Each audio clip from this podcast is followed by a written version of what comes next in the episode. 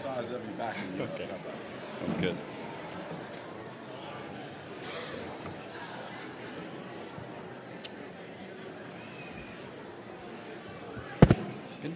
Hey, good morning. Um, we just want to start off by welcoming everybody here to West Irwin. Uh, we're so excited whether you're here in person or joining us online. We're just excited that you're joining us. Um, I really got to thinking about how much of a blessing it is that this is how we get to start every week, right?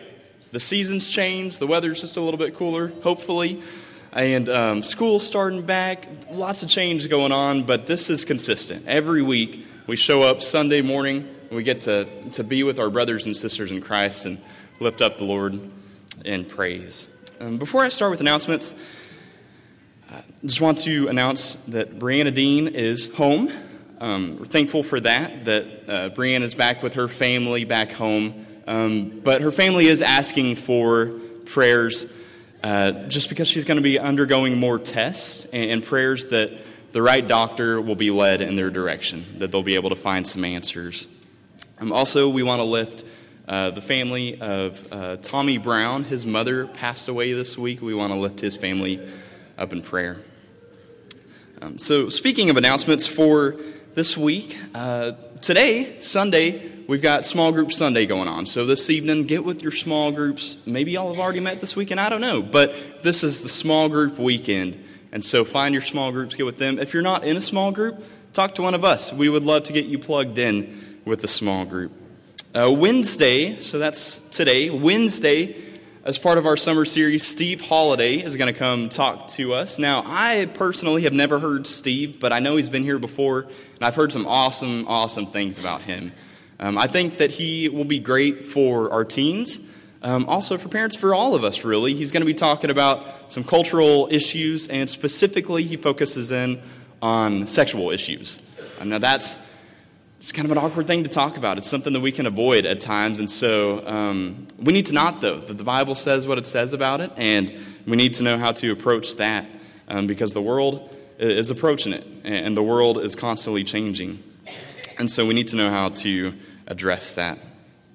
Uh, last thing I want to briefly touch on, and I'm gonna you're gonna see my face later, and I'm gonna say more about it, so I won't go too deep into it. But our Reconnect seminar, our uh, marriage seminar, is coming up just over a month from now. That's to be an awesome, awesome weekend. Um, you know, there's things that if you don't go to, you'll probably regret not going, and if you go to, uh, I can almost guarantee you that you won't regret going to it.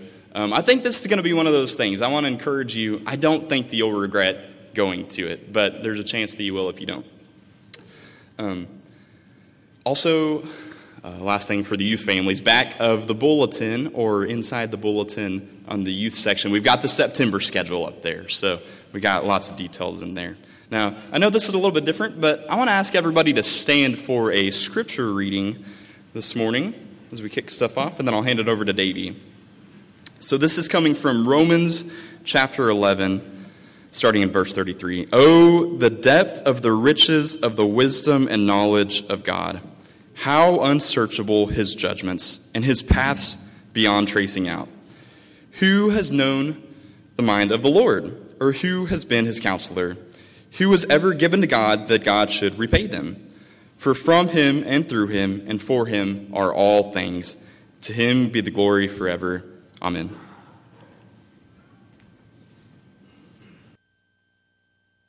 Thou Almighty King, help us thy name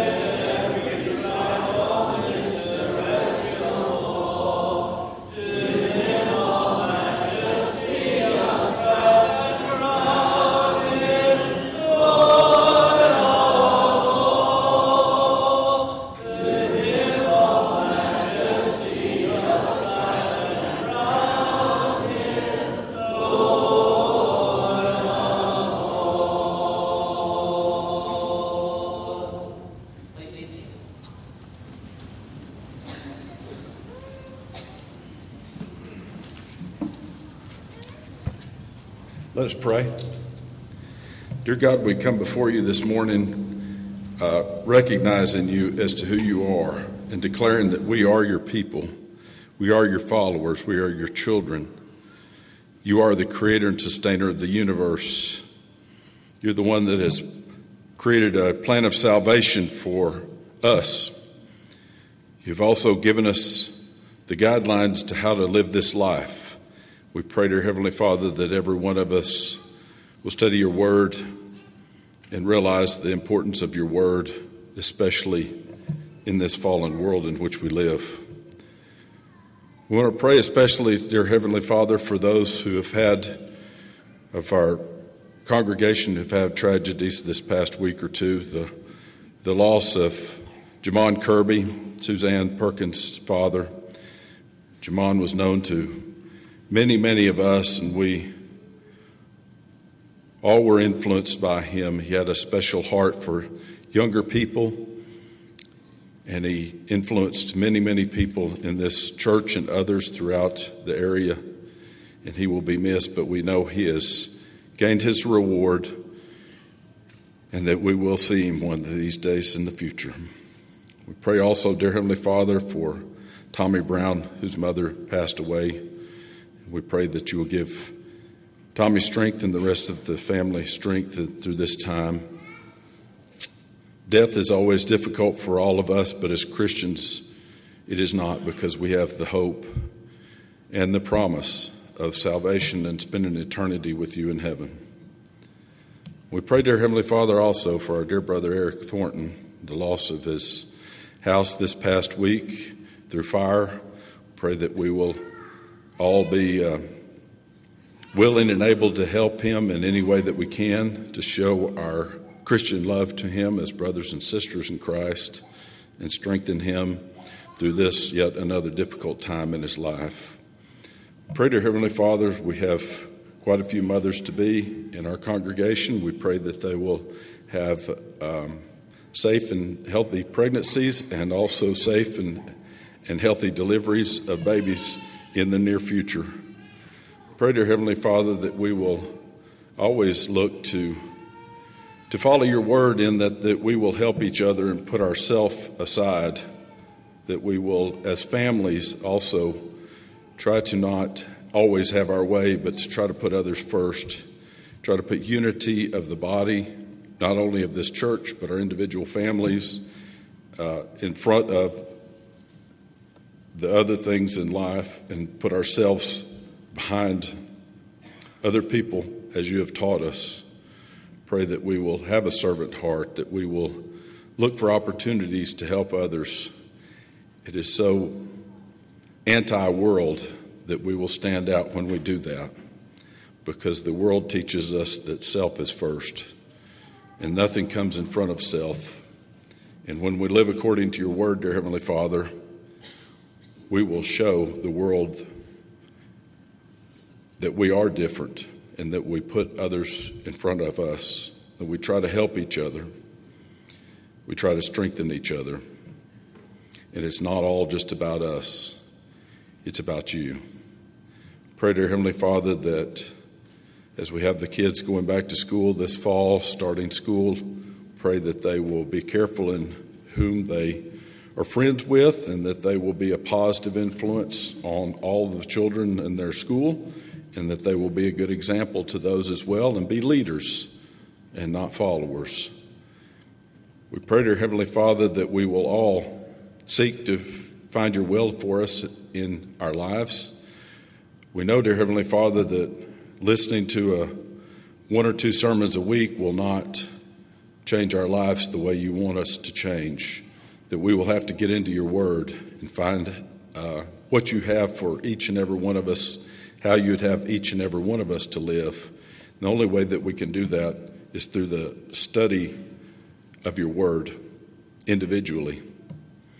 Pray, dear Heavenly Father, that we'll be Christian, that we'll be bold, that we will not be backed down by the lies of this world, that we will stand up and proclaim your gospel and proclaim your word to the world and not be ashamed of that.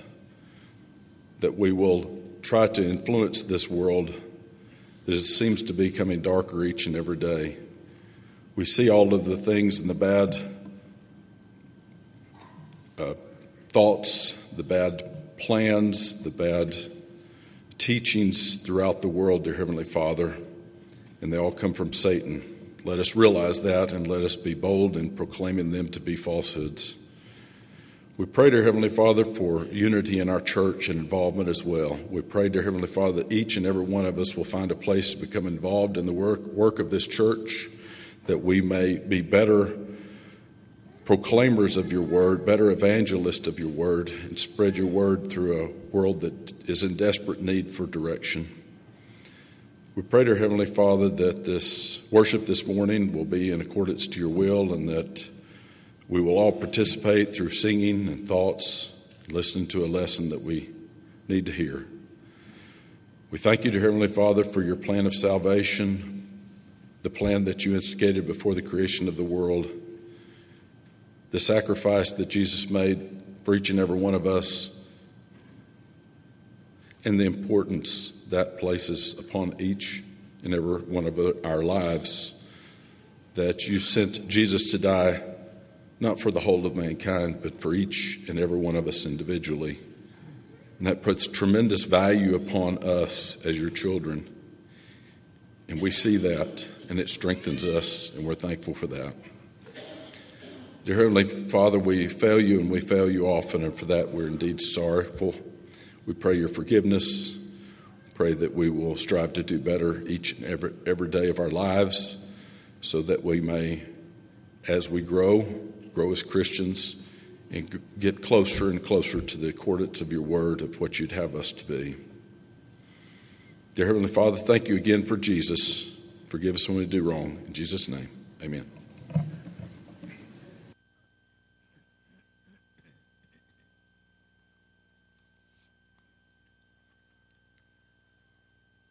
Tucker reminded us this morning of how truly blessed we are to have this hour of worship set aside for us each Lord's Day. And now, as a part of this worship, we're going to take time now to remember God our Father who gave his only begotten Son that we might have life. And we want to remember the sacrifice of that Son, our Savior, his broken body and his shed blood on Calvary's cross that our sins might be washed away. Wounded for me, wounded for me. There on the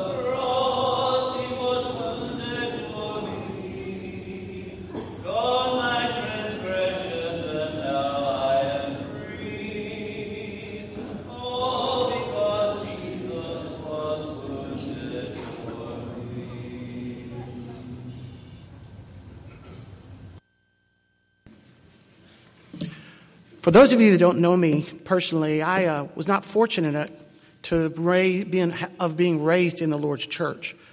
I guess you might say my parents were not church going folks, and uh, we moved quite a bit as a child, but whenever we moved near my grandmother, my grandmother would come over every Sunday morning and pick me up and take me to worship with her.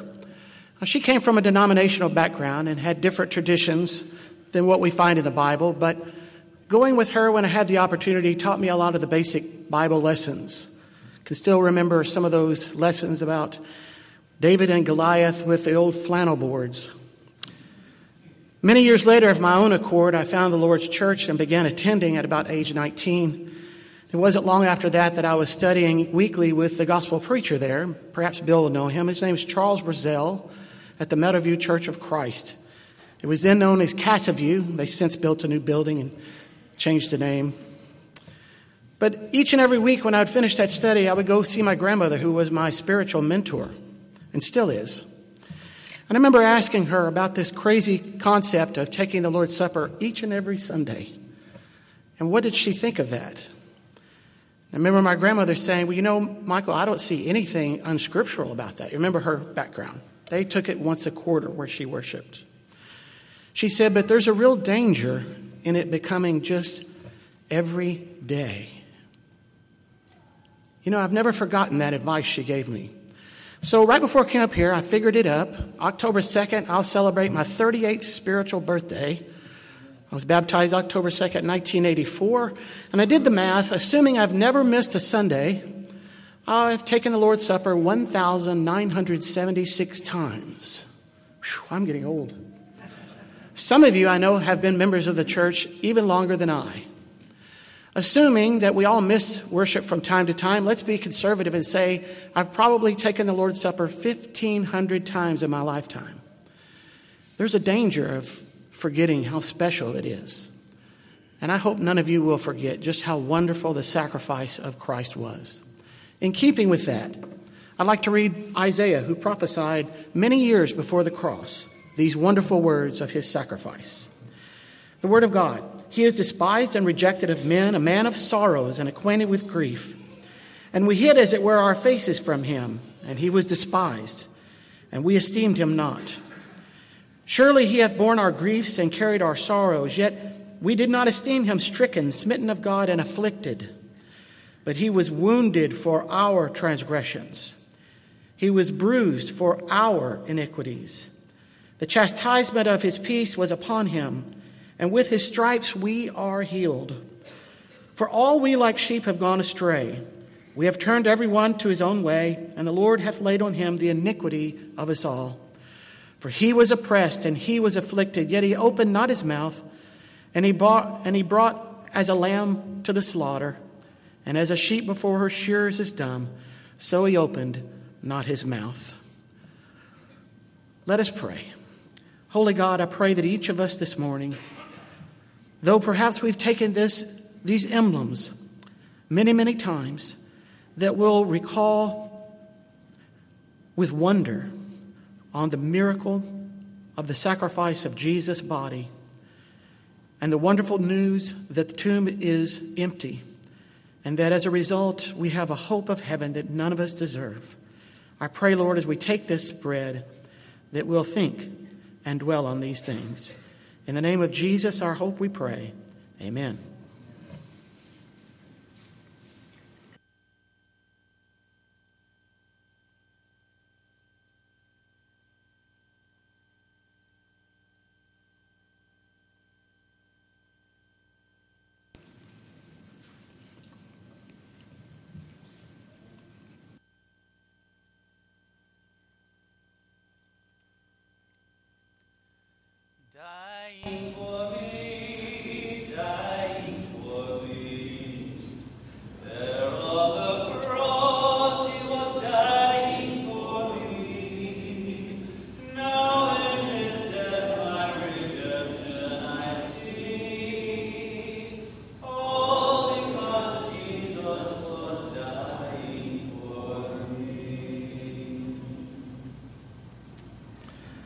Let us continue in Isaiah.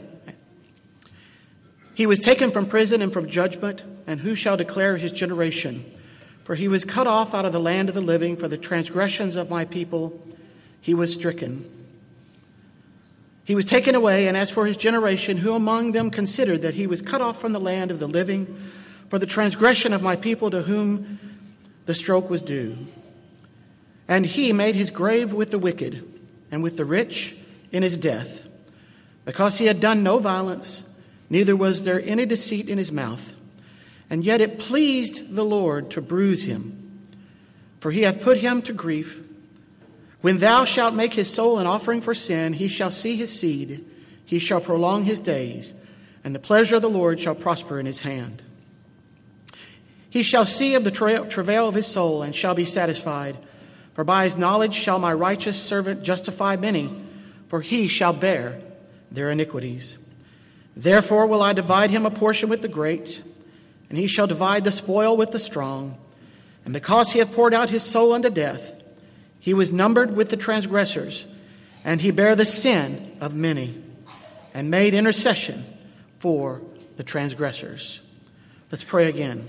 Holy God, as we now partake of this cup that reminds us of the precious elixir, the blood of Jesus that forgives us of our sins, help us be reminded of how fortunate we as Christians are to celebrate and remember his holy sacrifice. In the name of Jesus we pray. Amen.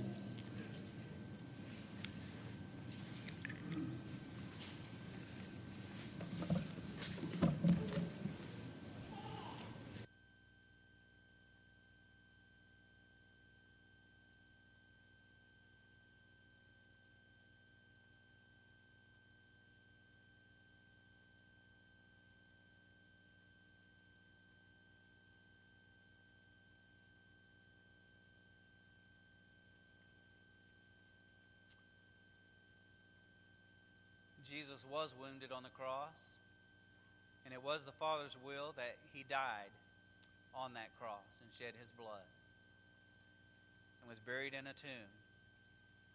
But he didn't remain there, did he? And so now we sing of his resurrection from the dead. Risen for me, risen for me, up from the grave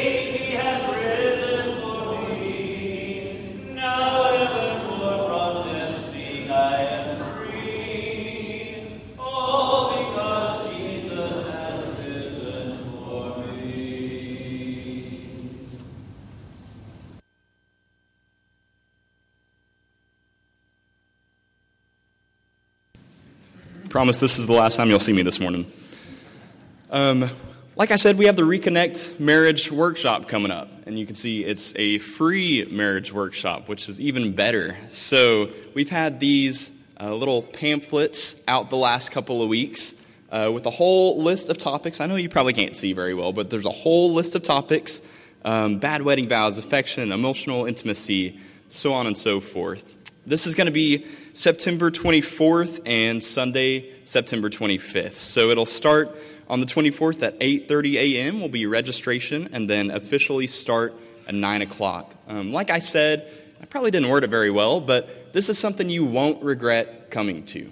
I, I promise you will not regret coming to it. Whenever Elizabeth and I were doing premarital counseling, uh, one of the things that our minister told us was uh, just do something once a year for your marriage, whether that's read a book together or go to a conference or something like that. So I'll tell you what, come on this, you can check it off, and you're good for the next year. Good to go. Um, so, like I said, September 24th, 25th, you won't want to miss this, and I, I really do hope that you'll come. So, thank you. Um, the contribution, this, this really is just a time of giving back. It's a time of giving. And uh, remember that we're not just giving our money, we're supporting different ministries. We have so many wonderful ministries here at West Irwin. And um, one of these being the marriage workshop we have coming up. It's only because of this time that we're able to do stuff like this to bless uh, the Lord's people. So pray with me, please. Father, we thank you once again for the ways that you have blessed us. You've blessed us in so many ways. And uh, Lord, living here where we do, uh, we are just so blessed with material things. And Lord, we pray that those would never come in the way of our relationship with you. But Lord, help us to be good stewards of those things and uh, to give back to you, give back to you, give back to your church. And Lord, I pray that during this time, uh, we would be mindful of the fact that we're not just giving up to say, okay, I, I did it. Uh, but we're truly serving you. We're truly serving the body of Christ uh, by, by giving. Lord, we thank you so much again for Jesus Christ, and it's in his name that we pray. Amen. This time, if you would, please pass your attendance cards to the end of the pew, and our young men will pick those up on their way to their blast uh, classes now, and those other kids may leave at this time.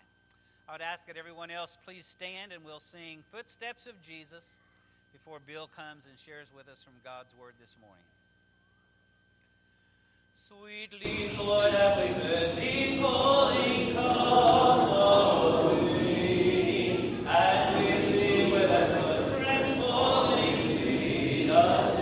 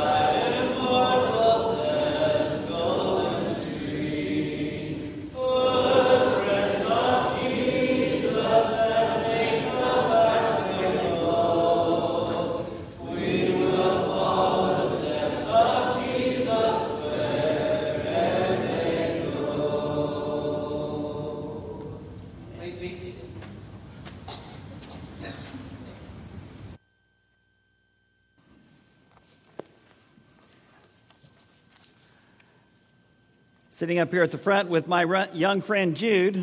Uh, a few moments ago, he looked over at me and whispered in my ear, Good luck with your sermon today.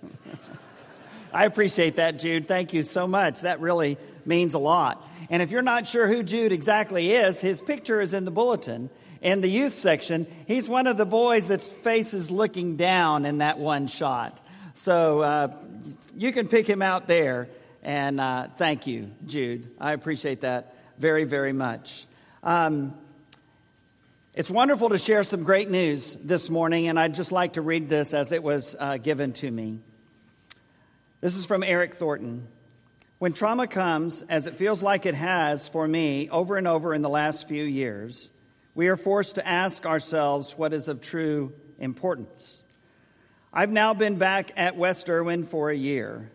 Bill and Joyce are the only other two adults in this church who can relate to this statement. As an adult, I've never, quote, placed membership, unquote, at a church. I was hired by that church. So, for the very first time, as I've been reminded this week by friends watching by my side as flames came up from my home or meals brought to my home, this church is my home. Eric Thornton places membership with us today officially, and along with his sons, Wes and Cade, and we couldn't be happier because Eric has been a part of this church family longer than we have. Um, and we are very, very blessed to have you, brother, officially back home. As we think about this series that we've been walking through this summer on um, the Ten Commandments, today we come to the next to the last one. And before we get to it, I, uh, as I was preparing this lesson, I, I couldn't help but think of 1980s sitcoms. Now that I've said that out loud, I'm not sure that's probably a good statement to make. It is the plot of almost every 1980s sitcom, especially those set in the family context, such as The Cosby Show and Full House. Someone does something that will get them in trouble. They then do what? They lie. They lie about it. If it's Full House, it's likely one of the kids or one of the uncles. If it's The Cosby Show, it's likely Cliff, of course. They lie about it and keep from getting in trouble. That leads to other lies throughout the program. Then they finally tell the truth. That's when they cue the soft, warm music, give hugs all around, and everything is fine once again. All in the space of about 25 minutes. well, life is not exactly like that. But there are some similarities. One of the similarity is um, the temptation to not tell the truth. We've spoken previously in this series of the 2016 Oxford Dictionary Word of the Year post truth. And I mentioned this quote A post truth world is not one in which truth has ceased to exist, but one in which truth has ceased to matter. I appreciate what our shepherd Wade Weathers shared earlier and prayed for that we would be in the Word, not just at church times, but every day, because that's what it takes to remain close to the Word and will of God, to be close to the truth. Because I do believe that in many instances and in many ways, we live in a post truth world. I don't think that that is something that we want, but it is something that in many cases, for many people, we ought to acknowledge. Perhaps, though, in this vacuum of truth in which we live today, telling and living the truth may be even more valuable and more appreciated than ever. When something is in low supply, typically its value goes up or down. It goes up. And if people living with integrity, if people believing in the truth, becomes in shorter supply, it becomes in greater demand and is even more valuable and much more greatly appreciated. What I'm saying is, this is a great opportunity for people who live by the truth for people who live with integrity because there's so many out there that are looking for something like that. And they can't get it on TV and they can't get it in their uh, circles of friends or family. They can't get it at work.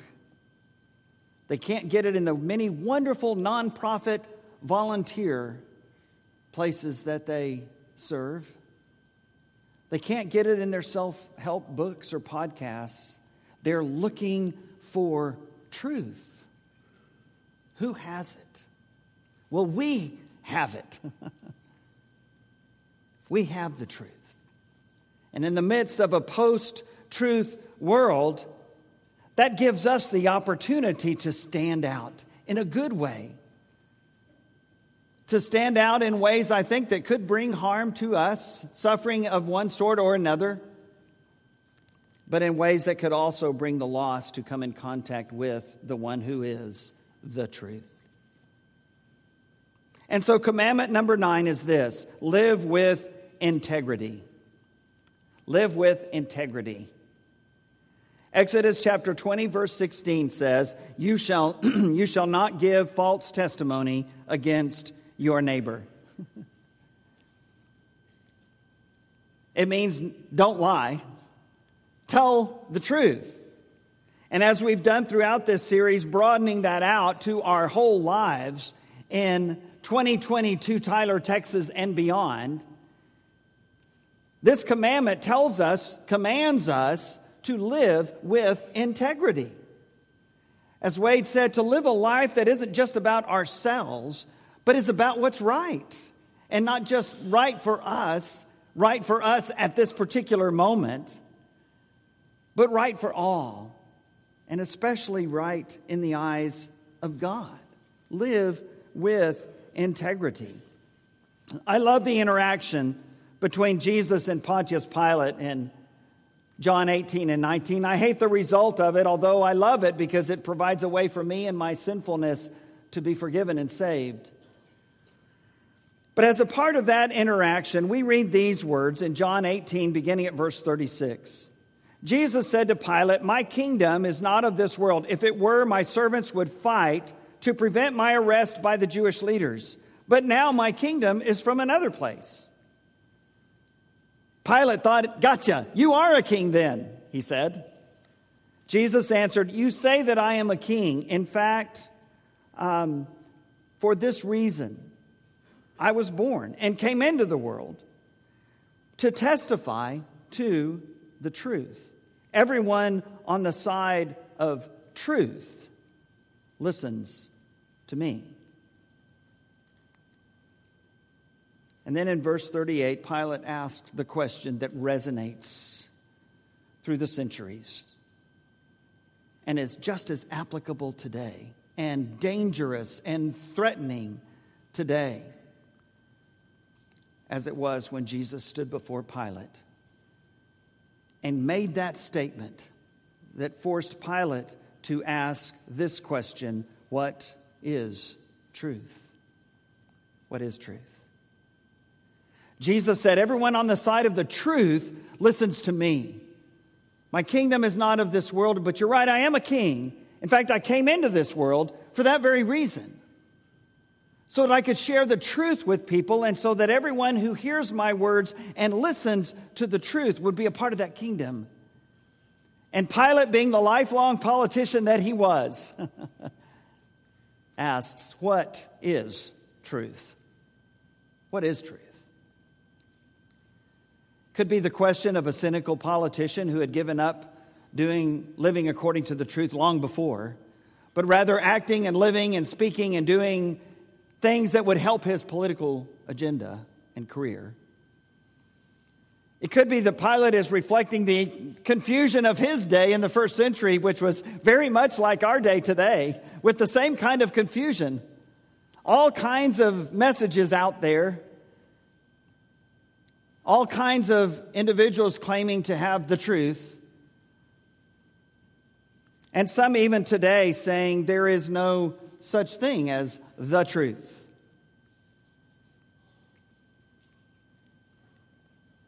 Live with integrity. It's a little bit uh, nervous for me to say I got the title for this lesson from the Roman pagan governor who condemned Jesus to death. But that's where it comes from. What is truth? A few things about this today. First of all, we speak the truth. We speak the truth. If you were a step ahead of me and you wrote, we tell the truth, I'm okay with that as well. we speak the truth. In John chapter 8, Jesus says some things that cause the people that he's talking to to want to take his life. And leading up to that, when he assumes the position and the place and even the name of God, towards the end of the chapter, he has this interaction back and forth with the Jewish leaders of his day. And he says this in John chapter 8, beginning in verse 42. Talking to the Jewish leaders, if God were your father, you would love me, for I have come here from God. I have not come on my own, God sent me. Why is my language not clear to you? Because you are unable to hear what I say. You belong to your father, the devil, and you want to carry out your father's desires. He was a murderer from the beginning, not holding to the truth, for there is no truth in him. When he lies, the middle of verse 44, when he lies, he speaks his native language, for he is a liar and the father of lies. Yet because I tell the truth, you do not believe me. Can any of you prove me guilty of sin? If I am telling the truth, why don't you believe me? Whoever belongs to God hears what God says. The reason you do not hear is that you do not belong to God. Imagine that scenario. Jesus on trial, really, for his life. And his life was threatened after this discussion, but his time, his hour had not yet come, so he was able to escape but telling those that are accusing him, Your father is the devil. Your father isn't God. Your father isn't Father Abraham like you claim. Your father is the devil. And why is that? Because you don't listen to the truth. And Satan was a liar and is the father of lies. He was a liar from the beginning. He told the first one in Genesis 3 You shall not die. In Ephesians chapter 4, Paul, in urging us to live according to the new life, not according to the old way, says this in verse 25 Therefore, each of you must put off falsehood and speak truthfully to your neighbor, for we are all members of one body. Why do we tell the truth? Why do we speak the truth? Why do we live with integrity? Because we are Christians. Because we are followers of God, because we don't live according to the old way. We don't live the way the people around us live who have no concern about God or God's will or the truth. That's why we tell the truth. Not just because there's a BCV that says tell the truth, and there are, a book, chapter, and verse, but because this is who we are. We're people of the truth. We're new creatures in Christ.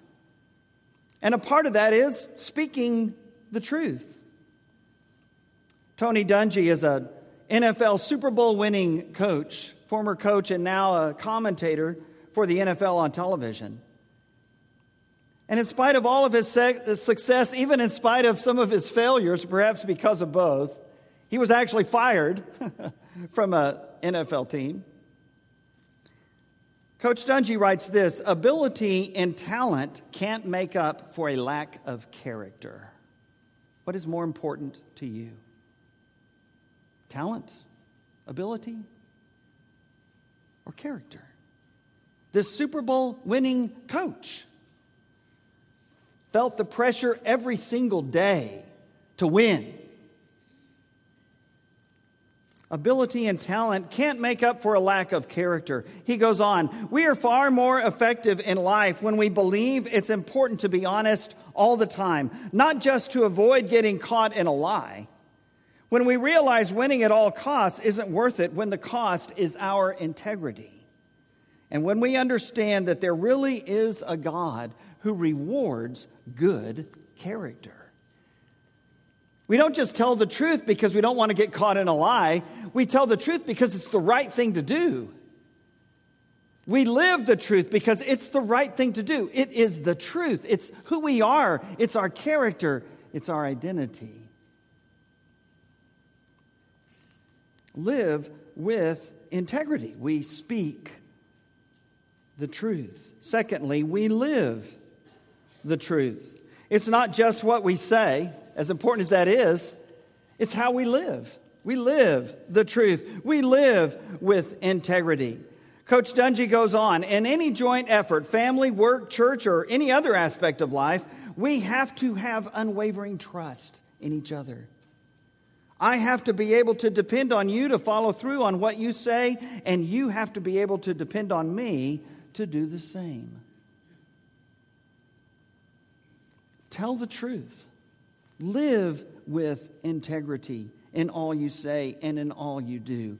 Speak the truth and live the truth.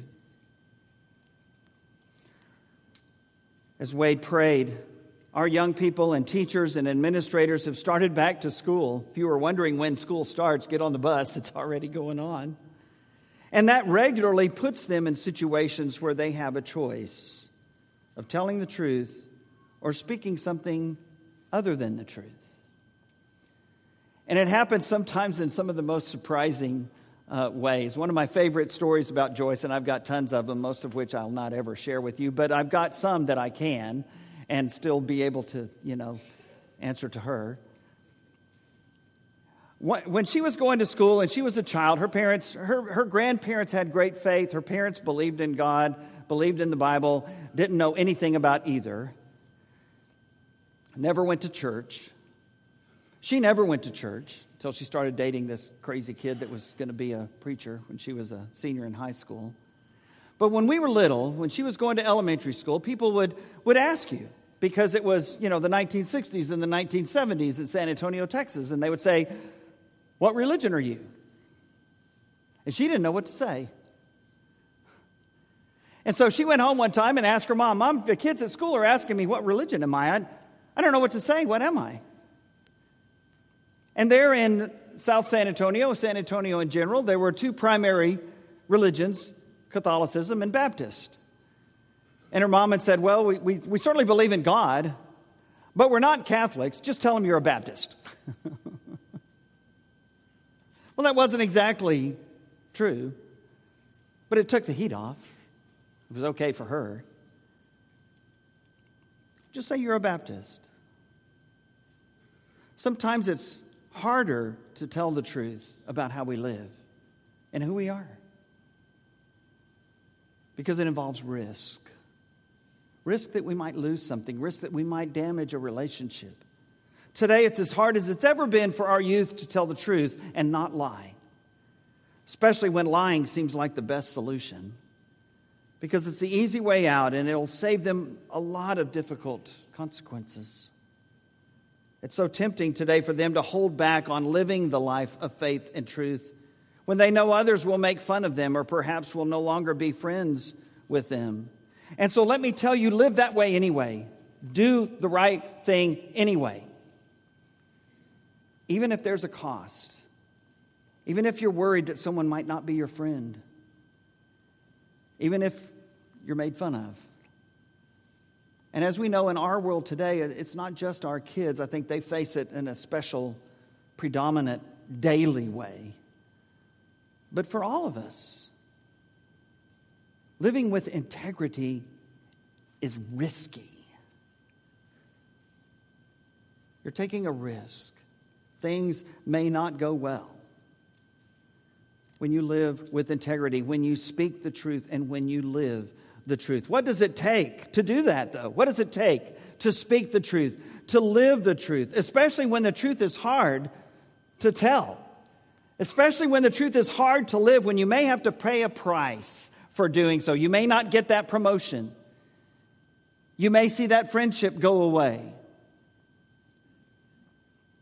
Well, there are a lot of things that we could say here, and you could add to this list in better ways, I'm sure, but I'm just going to mention three things that it takes to speak the truth and to live the truth. Number one is courage. It takes courage. Sarah Bareilles had a great song years ago. I, I want to see you be brave. Be brave. We want our young people to be brave, to take the chance, to tell the truth, to live the truth, to stand up for Jesus Christ. And that's what we want for all of us. And that's why we're here today, either in person or online, because we need the encouragement to do that. It's hard, and it takes courage. Secondly, it takes humility. It takes humility because we have to be humble enough to realize that this may not be good for us in the short term. And we may sacrifice some things, and we need to be okay with that. It doesn't mean we like it, it doesn't mean we want it. It just means that we accept that reality because we're courageous to do the hard thing and because we're humble enough to accept the cost that might be attached to that. And then, thirdly, is a word I've already used integrity. Integrity. My favorite definition of integrity is this integrity has been defined as what you do when you know that no one will ever find out.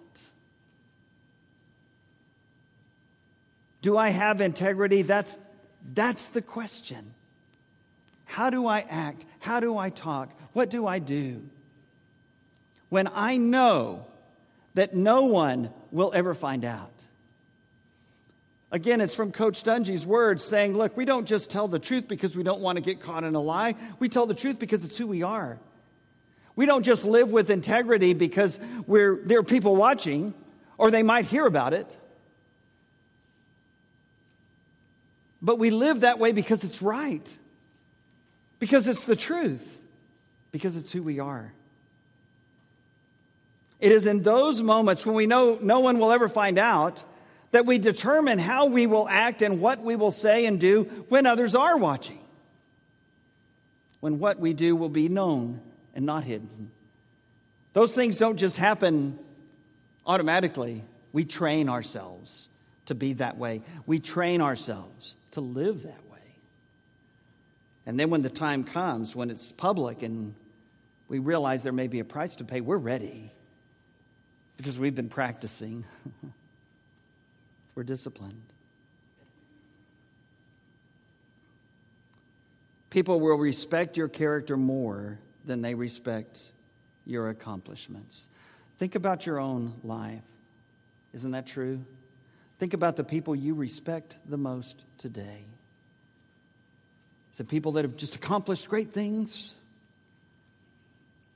Or is it people who lived with integrity, character?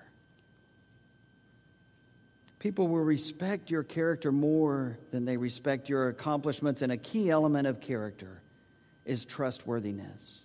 So, young people, invite that friend to a youth devotional or activity or to your Bible class, or even some other student that you don't know well, but who you know needs a lift.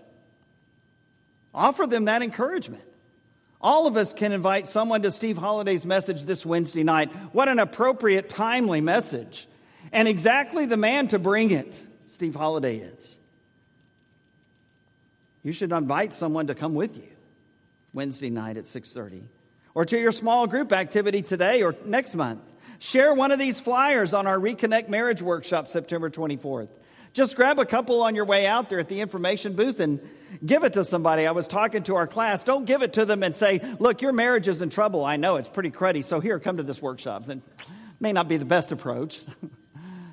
but what you can say is, Hey, everybody in our church has marriages that can be enriched and improved, and this is a, something our church is offering, and I, I, I hope that you'll come so that your good marriage can be even better and stronger. Ask people what's going on in their life these days and genuinely listen. I've been hit at times by someone coming right out of the blue and saying, Bill, what can I pray for you today? I want to remember you in prayer every day this week. What is something specific that I can pray about for you? I tell you, if you have the courage and the humility to do that with someone that you would like to influence for the cause of Christ, you don't have to say another word. But you'll have that opportunity.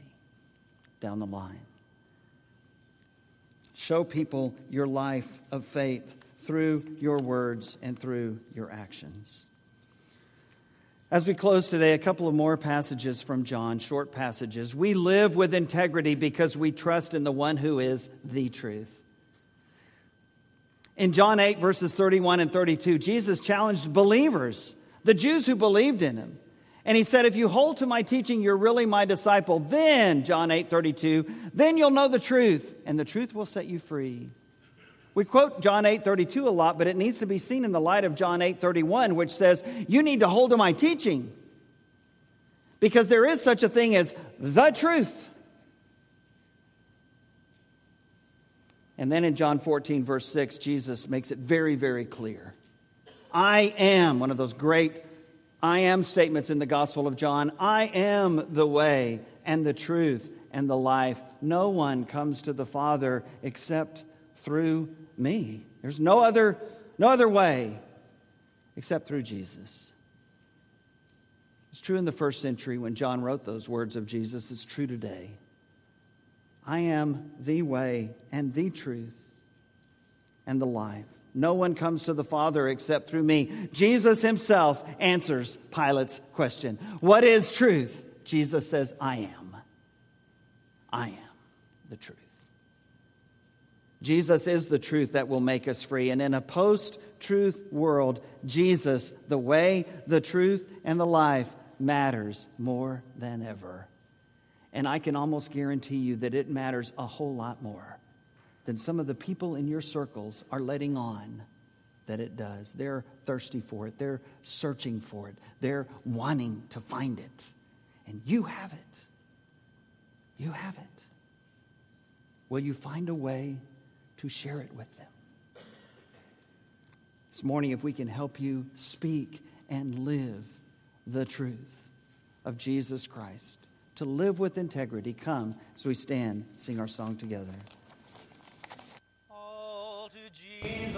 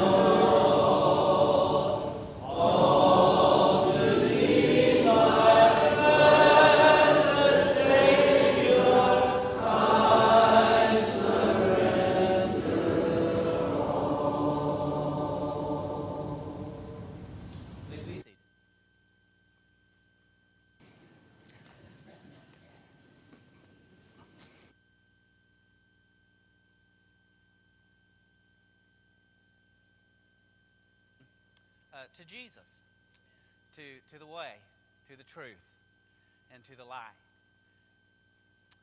She wants to be baptized into Christ today.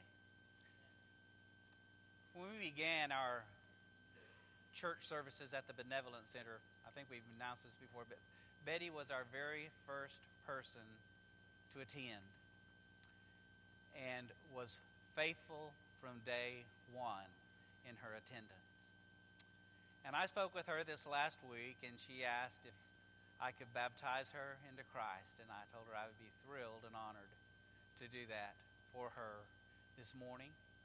And so she has come today because she truly believes the truth. and does the best to her ability to live and speak the truth. So, buddy, I'm going to have you stand at this time, and I'm going to ask you a very, very important question. And I already know the answer. But, Betty, do you believe with all your heart and soul that Jesus is the Christ, the Son of God? And I know that you do, Betty. And I want you to know that that is a tremendous decision that you've made. And after you've been baptized into Christ, know that your past sins are forgotten. Christ has washed them away. By being in Christ, when you sin, and you will, because we're human, you can go to Him with a repentant heart, and the blood that He shed on Calvary's cross will continue to wash away those sins.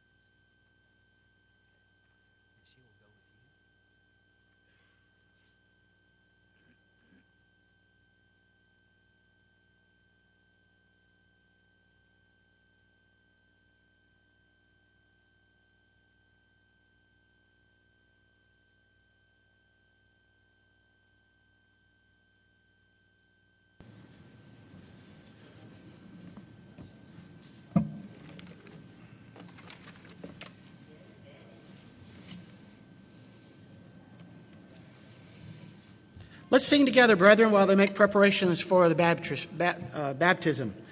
Well, I heard an old, old story how a Savior came from glory, how he gave his life on Calvary to save a wretch like me. I heard about his groaning, of his precious blood atoning. Then I repented of my sin, won the victory. Oh, victory in Jesus, my Savior forever. He sought me and he bought me with his redeeming blood. He loved me I knew him, and all my love is due him. He plunged me to victory beneath the cleansing flood.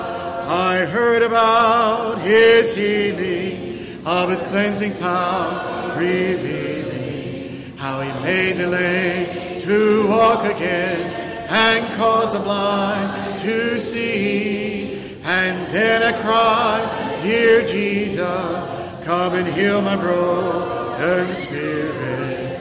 I then obeyed blessed commands, gained the victory. Oh, victory in Jesus, my Savior forever. He sought me and he bought me with his redeeming blood. He loved me ere I, oh, and all my love is to him. He plunged me to victory beneath the cleansing flood. Well, I heard about a mansion he has built for me in glory, and I heard about the street of gold beyond the crystal sea. I the angels singing and the old redemption story. Some sweet day I'll sing up there, song of victory. Oh, victory in Jesus, my Savior forever. He sought me and he bought me with his redeeming blood. He loved me ere I, oh, and all my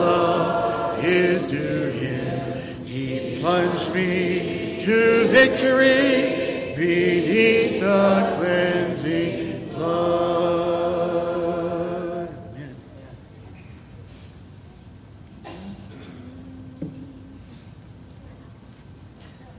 Amen. What a fellowship, what a joy divine, leaning on the everlasting arms. What blessedness. Peace is mine, leaning on the everlasting arms. Leaning, leaning, safe and secure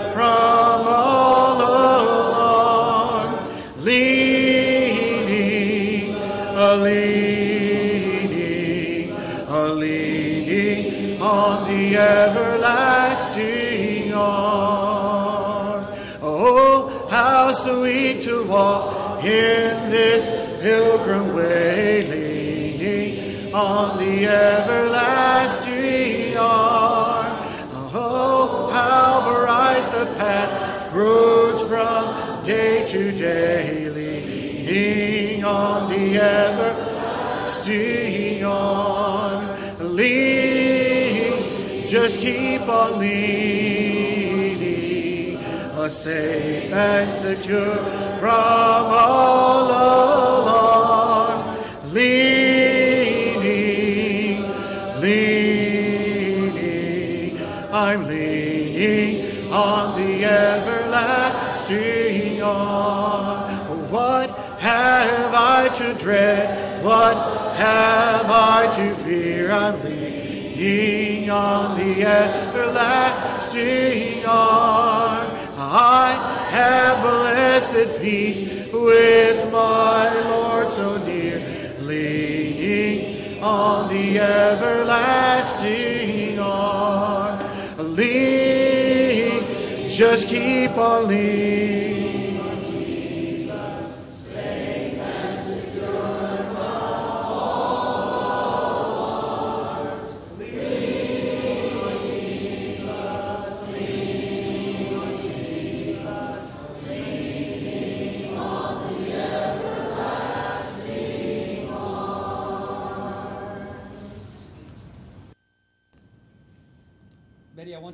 This church family loves you, and we know that you love us, and we look forward, Father, to, to many years in, in worship together with this new sister in Christ. Betty, because of your confession that Jesus is the Christ, the Son of God, I now baptize you in the name of the Father, the Son, and the Holy Spirit for the remission of all of your sins, and so that you will receive the gift of the Holy Spirit.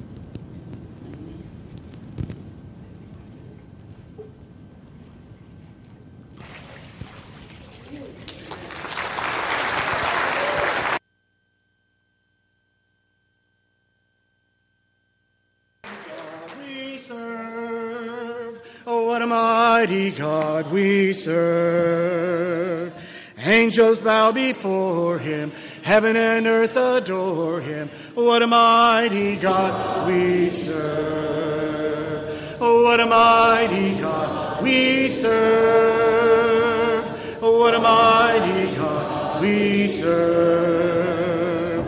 Angels bow before him, heaven and earth adore him. What a mighty God we serve. Would you please rise for our closing prayer and then we'll be dismissed.